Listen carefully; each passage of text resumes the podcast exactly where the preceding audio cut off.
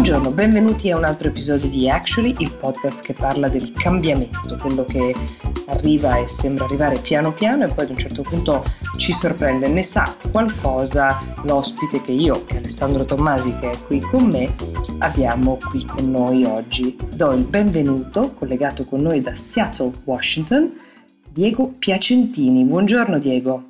Buongiorno a tutti voi da una piovosissima Seattle come al solito.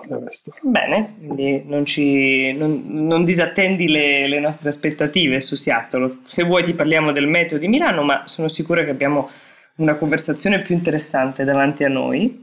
Uh, per quei pochi che non ti conoscono, Diego, permettimi di fare un breve riassunto di questa uh, straordinaria biografia che hai, che hai al tuo attivo. Dopo una laurea in Bocconi nel 1987 ti unisci a Apple fino a diventarne dieci anni dopo il general manager e mm, VP della divisione uh, europea, poi passi in uh, Amazon. Uh, sono anni di cui ti chiederemo conto ovviamente anche della, della figura di Jeff Bezos che ti ci ha portato e poi ti chiederemo che cosa fai oggi. Nel frattempo c'è stata una parentesi uh, piuttosto significativa da civil servant, cioè da, da, commissario straordinario per l'attuazione dell'agenda digitale del governo italiano, quindi anche un ritorno in Italia del figlio del prodigo. Ci racconterai come sono stati questi due anni a Palazzo Chigi. Intanto partirei da uh, questo trasferimento. Come sei finito a Seattle?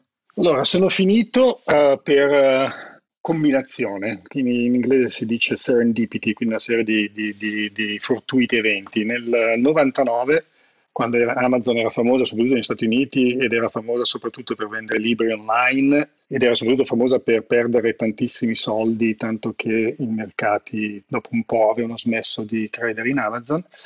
Mi chiamò un ex collega di Apple che era il manager che gestiva la pubblicità di Apple Advertising, che si trasferì in, eh, in, scusa, in app da Apple a Amazon, mi telefonò un giorno, eravamo circa primavera del 99, e mi chiese, ah, conosci Amazon? E la risposta ovviamente fu sì, anche perché avevo appena piazzato il primo mio ordine di un libro di Amazon con una connessione, telefono GSM cellulare al PowerBook di allora con un modem da 128k, quindi ci misi probabilmente qualche minuto a piazzare quell'ordine, che era un grossissimo volume di fotografie di no, storie perdonami, non era scontato che la risposta all'epoca di conosci Amazon fosse sì, o lo era? Ma diciamo che soprattutto per gente che veniva dal mio ambiente, nonostante eh, Amazon fosse soprattutto americana, tecnologia nuova, internet, venendo da Apple, era quasi inevitabile conoscere Amazon perché comunque è uno dei primissimi pionieri di internet. Però sì, mi rendo conto che molta gente, quando io dissi guardate che vado in Amazon, guardava con gli occhi spavanzati e che è Amazon. Nota bene che quando andai in Apple nell'87, allora lavoravo, ho lavorato in Fiat uh, a Milano per un paio d'anni da Bocconi, gente, molta gente mi chiese ma cos'è questa Apple, quindi c'era stato un, un, un denominatore comune su questo. Quindi eh, risposi a questo ex collega no, non sono interessato, però per qualche perché casualmente devo venire in vacanza con la mia famiglia a Seattle a luglio, quindi l'estate. Se la posizione fosse ancora aperta, mi piacerebbe veramente conoscere e parlare con Jeff Bezos. Um, quindi questa era la sintesi, da lì poi è partito tutto. A me una cosa che ha, molto stupito, una volta ho visto un video di eh, Jeff Bezos, una delle credo prime inter- interviste che, che aveva dato, in cui raccontava il perché aveva creato Amazon e perché fosse partito dai libri. Mi piaceva la lucidità con cui analizzava questa cosa, no? diceva eh, è un, un, oggetto che appunto eh, non deperisce come, come, il cibo, ha un sacco di sottocategorie, makes a lot of sense. Mi, è, mi ha affascinato la lucidità con cui ha spiegato le basi, poi Amazon è diventata molto di più no, di solo, soltanto i libri, ma mi ha, certo. mi ha lasciato a, a, bocca aperta questa, questa lucidità. Ma quello è di fatto è il motivo per cui alla fine ho accettato. Tieni conto che sono partito un, con una conversazione, non era neanche un'intervista, anche se loro poi nel frattempo uh, avevano preparato 7-8 manager per intervistarmi. A tradimento. Uh, John Doerr, che era uno dei più noti venture capitalist della Silicon Valley, che aveva investito, early investor, primi investitori di Amazon, così come Apple e Google a suo tempo.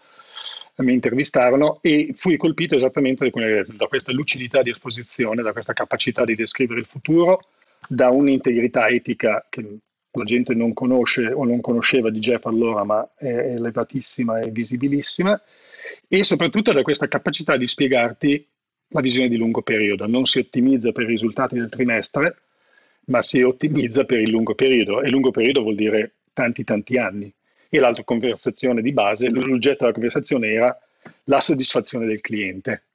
Infatti lui mi chiese, mi fece una domanda che secondo me eh, la, la, cui risposta che mi venne naturale gli piacque era ma dimmi un po', tutti mi dicono che il cliente francese è diverso da quello inglese, è diverso da quello americano, stiamo parlando di proto-internet, proto-tecnologia.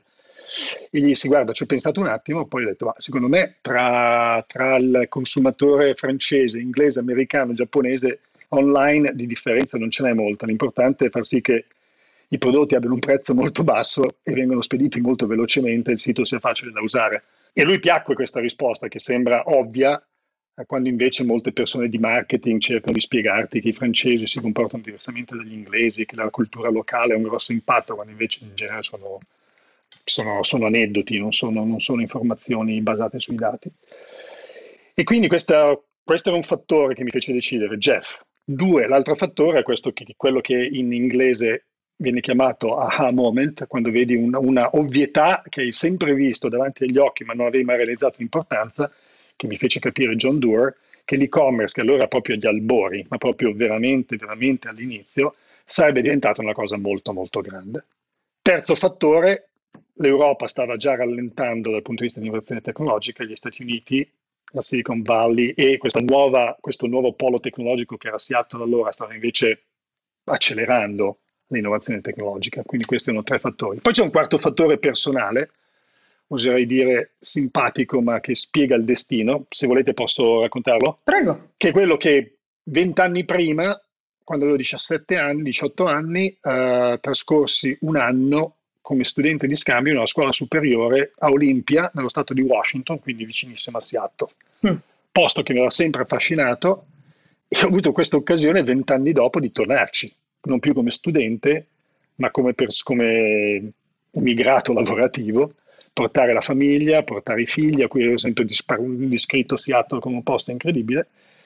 E quindi avevi questi quattro fattori, ognuno con un peso diverso, che mi hanno aiutato a prendere questa decisione. E comunque Washington State nel tuo destino. Però a un certo punto sì. da Washington State sei tornato in Italia. Sei tornato, sto facendo un grande eh, diciamo una grande accelerazione negli anni, però in una carriera così ricca eh, è doveroso.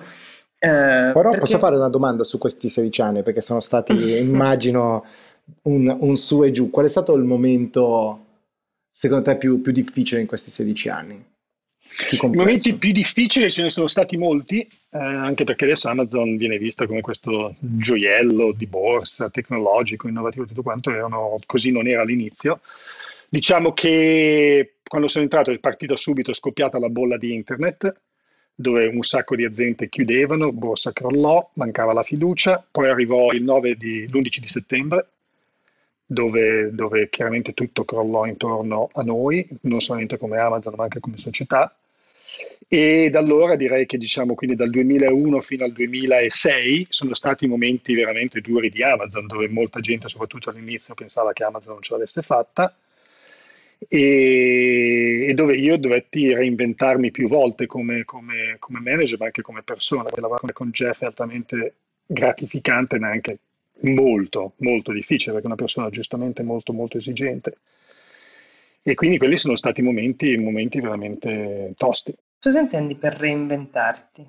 Reinventarci vuol dire reinventarmi, che mi è capitato più volte, che quando lavori con dei modelli che, che ho avuto la fortuna di lavorare per Steve Jobs e con Jeff Bezos per, per tanti anni, impari così tanto, ma non è perché si mettono alla scrivania e ti spiegano guarda che devi fare così, ovviamente semplicemente dall'osservazione della, del loro modo di fare, agire, di come sono organizzati, di quello che dicono, che ti rendi conto che diventi rapidamente obsoleto se non Um, e ti faccio subito un esempio, e se non, se non, continui a reinventarti, quando sono arrivati in Apple, uno dei motivi, in Apple, scusatemi, in Amazon, per cui all'inizio ebbi successo, questo durante la cosiddetta fase di luna di miele. All'inizio sei la persona nuova, quindi ti danno un sacco di, di possibilità di, di, di, avere dei rapporti piacevoli con l'azienda e con i tuoi colleghi, indipendentemente dai tuoi risultati. Ero la persona d'ordine, quindi venivo da una, da una, da una serie di esperienze di, di, gestione di processi operativi, di disciplina economica finanziaria, cosa che in quel momento mancava ad Amazon. Disciplina nell'assumere le persone, nell'assumere troppe persone, tagliare i costi inutili. E rapidamente quello che all'inizio era visto molto bene diventò obsoleto, perché alla fine Amazon comunque era un'azienda che era un'azienda dove comunque dovevi capire di tecnologia. Io all'inizio ne capivo molto meno di adesso, per, essere, per dire un eufemismo e un'azienda che inventa tante cose, cioè noi dovremmo perfino inventarci il sistema di reporting perché non esisteva un sistema di reporting dei dati su internet allora. E quindi io passavo, dovetti passare da una persona che era brava nei processi operativi nella disciplina a una persona che comunque doveva stare al passo con l'innovazione della tecnologia, cosa non assolutamente facile. Quindi questo è il concetto di reinvertarti. E nota bene che lo fa in genere tramite un sacco di schiaffi in faccia, e momenti con, con Jeff non, non, facilissimi dove lui non esitava a dirti guarda che non hai capito molto visto quello che mi stai dicendo. Hm. È interessante questo concetto di reinventarsi quando si è sullo stesso posto di lavoro, è una cosa che magari tendiamo a dimenticarci ma invece è molto utile. È molto utile. Ad un certo punto però ti reinventi veramente perché sì vai a fare una cosa che non avevi mai fatto, che forse avevi Però è bello che tu dica reinventarsi, perché era anche quello il, concetto di base. Quindi andiamo avanti 16 anni, uh, un giorno mi telefonò il console italiano a San Francisco, nota che mia, mie, i miei cambiamenti professionali sono stati determinati da telefonate all'inizio, mi disse guarda che c'è Matteo Renzi che arriva in questi giorni nella Silicon Valley. Che tu non conoscevi all'epoca? Che non conoscevo personalmente, conoscevo certo. di fama, conoscevo, avevo, era, era, era, la persona, il primo ministro che aveva appena uh, preso il, 40, il cui partito aveva appena preso il 42% dei voti alle elezioni europee, quindi cosa non comune nella, no, nella, se lo ricordino ancora al Partito Democratico, sì. Penso, sì, sì. E, e ovviamente attratto molto dal personaggio dalla curiosità, ho accettato, sono andato a San Francisco, che è solamente un'ora e mezza di volo da qua, quindi sono stato in mattinata e serata. E la conversazione fu molto piacevole, la, la persona mi risultò intelligente, um, aveva, aveva, chiaramente anche questo supporto elettorale che abbiamo visto, e quindi ho detto, ma magari qualche cosa si può fare, nonostante il mio grosso scetticismo iniziale, nonostante la mia prima risposta fu no no, non mi interessa, in Amazon sto facendo troppe cose interessanti, poi non voglio drasticamente cambiare la mia vita. Dopo qualche mese, dove comunque questa conversazione continuava a risuonare nella, nella mia mente, mi, mi, richiamò, mi disse, ma guarda, stiamo veramente facendo molti progressi, la cosa ti interessa?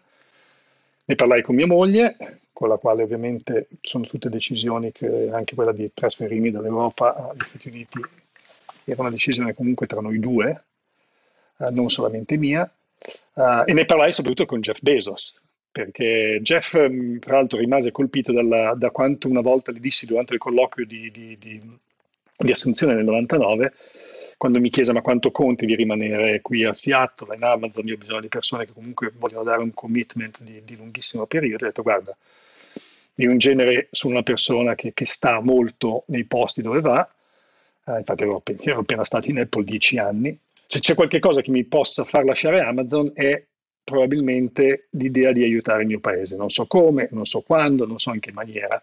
E 16 anni dopo mi arriva questa opportunità, lui si ricordava di questa conversazione e eh, mi diede un metodo di scelta, cioè scegli con l'approccio del do not regret, che vuol dire il non pentirti, che quindi cos'è? Tra due anni ti sarai pentito di non aver colto questa occasione, e quindi di non aver lasciato Amazon o tra due anni ti sarai pentito di, dell'opposto. E effettivamente questo semplificò tantissimo il mio approccio di scelta, mi ricordai quello che volevo fare nei confronti della, del paese, quindi volevo cercare di mettere a fuoco le esperienze e restituirle e accettai la proposta. Quindi mi trasferì a Roma senza moglie, senza figlie, che ovviamente avevano, hanno la loro vita qua a Seattle e ho accettato questo, questa posizione di commissario straordinario per l'agenda digitale, che voleva dire tutto e niente. Ho incominciato a fare le job description delle persone che mi servivano, perché come, come, come commissario potevo assumere persone con procedure molto più snelle, che non vuol dire procedure più serie, meno serie meno approfondite, anzi tutt'altro, io ho applicato le stesse procedure che applicherei in Amazon per assumere la gente. Uh, scrissi un post su questa social platform che si chiama Medium, che adesso conoscono in molti, che allora però era semi sconosciuta, che però era la platform dove sapevo che le persone che, di cui avevo bisogno c'erano, erano su quella giusto. platform, leggevano quello e sostanzialmente quello che ho fatto, questi sono gli obiettivi del team e queste sono le job description. Se siete persone che sanno gestire le ambiguità e non si frustrano, parliamole che magari c'è un posto per voi. Posso dire che credo di aver mandato anche io quell'application. Veramente? Non sì. sei stato preso? Chiaramente, chiaramente no. Era, era, per la posizione di comunicazione? Credo proprio di sì. E... Ehm, ma veramente, ma questo momento è veramente tristissimo. Qui chiederei... Caramba, momento caramba. Sì, musichina triste esatto. sottofondo. Adesso ne esco io da questo momento di unpass. Mi è piaciuta molto una cosa che hai detto Diego. Adesso vengo a chiederti un bilancio di questa esperienza a Palazzo Chigi, di come è andata, di cosa ti sei portato, di, eh, diciamo, di cose che credi di aver fatto bene e di cose per cui magari qualche rimpianto ti è, ti è venuto alla fine. Certo. Però prima ti volevo chiedere una cosa che mi ha colpito nel tuo discorso. Mm, citi spesso tua moglie il fatto che le scelte siano condivise. Quanto è importante avere la persona giusta al fianco per fare delle carriere come quello che eh, Non è importante, è vitale, nel senso che in ogni caso non sono scelte professionali, sono scelte di vita, dove la professione è una, è una componente importante. Quando ti devi trasferire da, vabbè, allora eravamo a Parigi, comunque dall'Europa Uh, in un posto nuovo, dove comunque uno dei due lo fa per scelte professionali, ma l'altro deve mollare la professione che ha. Certo. Uh, portare figli che hanno 3, 4 e 8 anni, eh, che oddio, quando hanno quell'età sono anche più facili da, da, da portare, da, trasferire da un posto all'altro.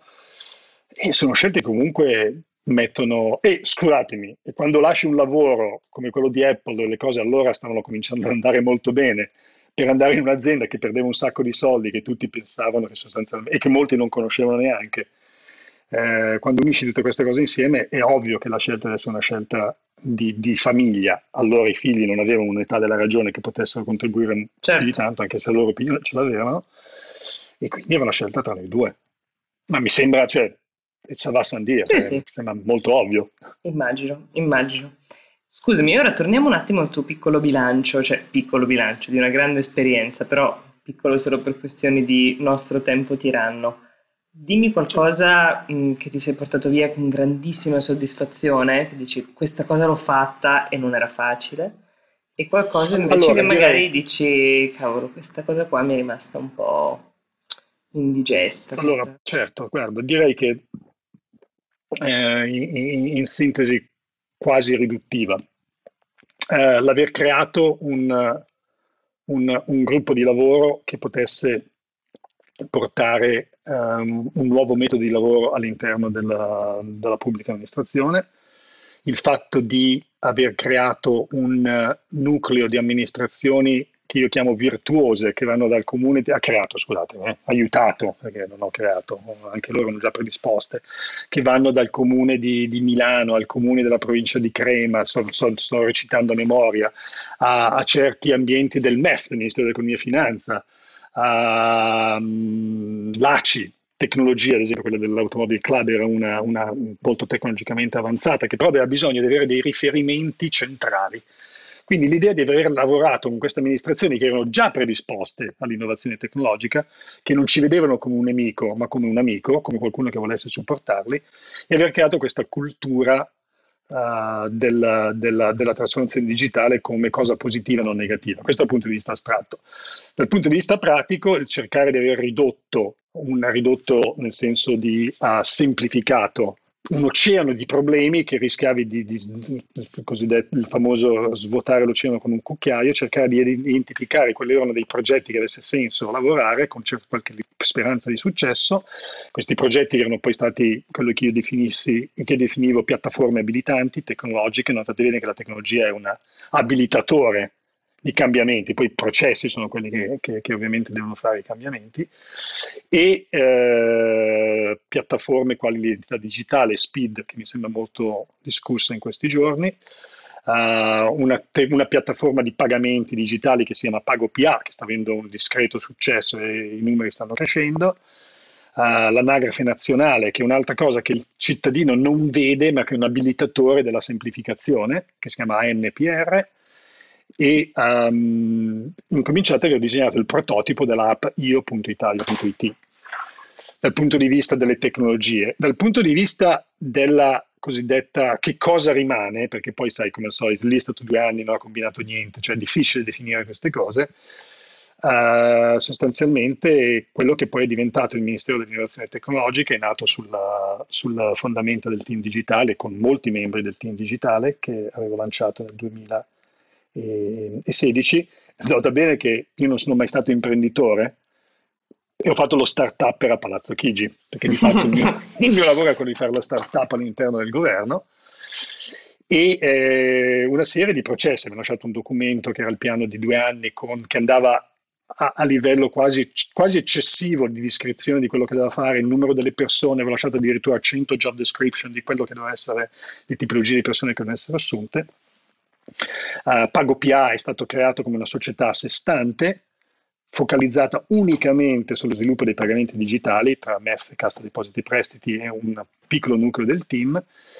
E notate bene, l'altra cosa è che io sostanzialmente ho cominciato a cercare il mio successore pochi mesi dopo essere arrivato a Palazzo Chigi, perché al contrario della politica che vuole sempre rimanere il politico, il cui obiettivo è rimanere lì il più lungo possibile, il mio obiettivo era lasciare qualche cosa che funzionasse indipendentemente da me. Che qualcun altro potesse guidare altrimenti, altrimenti fallisci, punto. Hai trovato qualcuno alla tua altezza? Uh, ma guarda, ognuno ha caratteristiche diverse, quindi non puoi paragonare direttamente. Eh, scelsi una persona che tra l'altro era all'interno della pubblica amministrazione, perché volevo anche cercare di dare il messaggio che non puoi solamente assumere alieni che arrivano da Seattle o dalla Silicon Valley e che è stato nominato commissario straordinario al mio posto.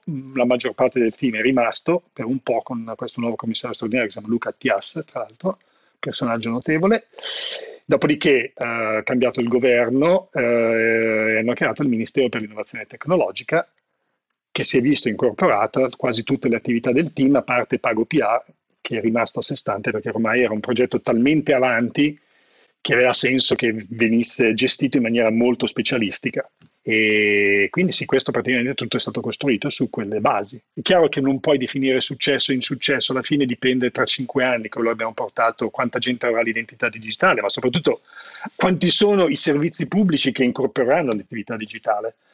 Una delle cose che ancora più mi frustra, scusate che questo eccetera, è che io ad esempio come cittadino italiano all'estero, quando vado al consolato per rinnovare il passaporto, devo ancora fare i marchi da bolla, andare, fare, andare in posta, fare un vaglio postale americano, portarlo lì, quando se semplicemente il Ministero per gli Affari Esteri avesse integrato pagopiani i loro processi, potevo fare tutto online. E uno si dice, ma cosa ho fatto due anni? Perché ho fatto due anni per questa cosa?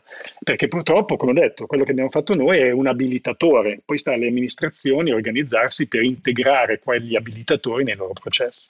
Volevo fare il secondo momento carramba, perché in realtà eh, una, una, mattina a Roma mm, una, un think tank aveva organizzato una power breakfast di cui tu eri eh, l'ospite principale. Io dissi che in realtà il, il codice dell'amministrazione digitale lo trovo particolarmente noioso e mi hai sgridato già all'epoca dicendo che invece era importante che, che lo leggessi ehm, perché io appunto sono, sono, una bestia diciamo così no? ma la domanda che, che mi veniva è eh, qual è stata la, la, difficoltà? Quanto è stato difficile far capire eh, alla politica di cui adesso face, cui facevi riferimento adesso far capire alla politica la necessità di andare a fare cose di base diciamo infrastrutturali sulle quali puoi costruire eh, tutto quello che si voleva, cioè eh, creare una rete appunto come PagoPA o un sistema di identità digitale era la base abilitante per tutto il resto. Se, ci, se si fossero focalizzati a guardare cose no, più nell'immediato, non avrebbero costruito nulla di, di, duraturo. Quanto è stato difficile fare questa cosa? Ma è difficilissimo. Allora, noi del team hai fatto questa scelta specifica a cui accennavo prima, che è quella di lavorare con le amministrazioni che già erano predisposte a volerlo fare. Quindi non abbiamo sprecato tempo a convincere quelli che non volevano, che era la stragrande maggior parte, la, la stragrande maggioranza. Poi, una volta che converti alcune amministrazioni, speri che si generi un processo di emulazione e anche gli altri lo fanno. Ma la, quello, quello, che vorrei, su quello su cui vorrei commentare, quello del tuo uso di parola politica, del politico. In verità tu devi, capire, devi suddividere chiaramente tra il politico, quindi il policy maker, quello che fa le, le politiche, e le amministrazioni che le eseguono. La trasformazione digitale deve innanzitutto trasformare le amministrazioni. Poi perché? Le amministrazioni sono talmente inefficienti, non, parte, non è solamente un problema italiano, quindi l'esecuzione delle policy è talmente inefficiente che una policy può essere anche incredibilmente ehm, innovativa, può essere molto positiva dal punto di vista degli intenti, ma l'esecuzione è così pessima che distrugge l'intento della policy. E l'esempio di cui si parla in questi giorni, ad esempio, è il bonus mobilità. Idea buona, esecuzione pessima o quantomeno non, non, come dovrebbe essere. Beh, gli è andata anche male col timing che è arrivata ecco. con i nuovi lockdown. Possiamo fare una piccola considerazione su questa cosa, che esiste una cosa che si chiama Click Day, nel quale tutti quanti si ammassano per andare a cercare un buono fino a esaurimento scorte, dopo aver peraltro eh, spesso già acquistato o comunque essere in procinto di acquistare 500 euro di mezzo, diciamo, di locomozione, di mobilità in era Covid, peraltro, a pochi giorni dall'annuncio del secondo lockdown, il sito crasha come... Non so, a, a me sembra francamente una storia abbastanza... Um, curiosa per essere il 2020. Guarda, non, non, conosco i dettagli, quindi, quindi, mi è difficile fare commenti senza conoscere i dettagli. Detto questo, mi sembra lo stereotipo dell'attività di marketing che viene preparata senza dei processi operativi e tecnologici di base a supporto in maniera che siano pronti. Nel momento in cui se tu sei esperto dei processi operativi, quello che cerchi di evitare sono i picchi, perché i picchi sono molto difficili da gestire. Però il click day è, è, il concetto di picco, cioè stai invitando la gente al picco. Ha vinto il marketing e non il buon senso, dal mio punto di vista torno a dire, non conosco i dettagli, quindi potrei anche dire stupidaggini. Quindi teniamo questa, questa parentesi bene in mente.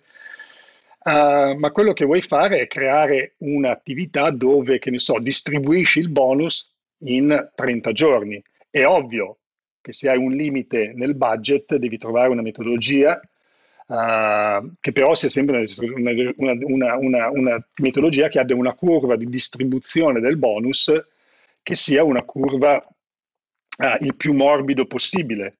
Se crei un click day, è come se Amazon quando fa Prime Day, vai sul sito e non riesci a ordinare assolutamente nulla.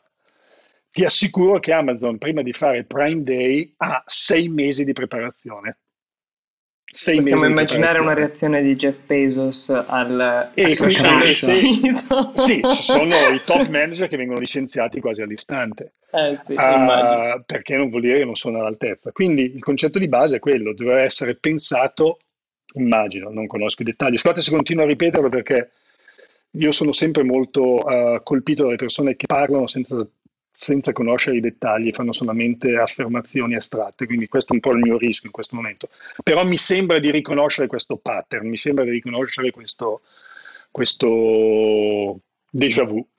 Bene, con il marketing vince sul buon senso, che mi sembra una grande massima da, da ricordare. Il tempo è tiranno, noi dobbiamo salutare Diego Piacentini, ma lo reinvitiamo già per uh, ritornare nostro ospite per parlare di tantissime altre cose ancora. Lo ringraziamo tantissimo per il suo tempo. No, grazie a voi, è stato molto divertente. Tra l'altro io ho un, è il primo podcast che faccio. Veramente? Io sono, sì, il ah, primo podcast che non faccio con te, che faccio in, in, in, generale, ho accettato molto volentieri. C'è mio figlio qua a Seattle, ho 25 anni, continua a insistere che vada cerchi di essere ospitato da un famoso podcast americano che si chiama Joe Rogan. Joe Rogan, sì, il preferito sì, di Alessandro insomma. Tommasi, sì. Eh. ho detto, ho detto, mi allenerò con Mia e Alessandro poi devo andare da Joe Rogan. Guarda, siamo qua, quando vuoi usarci come, come trainers, noi siamo qui per te Diego, grazie di essere stato con noi. Vi ringrazio eh? e, e, speriamo, e, speriamo, che le cose vadano come debbano andare. Sapete a quello che mi sto riferendo. Lo speriamo. Ciao. Ciao.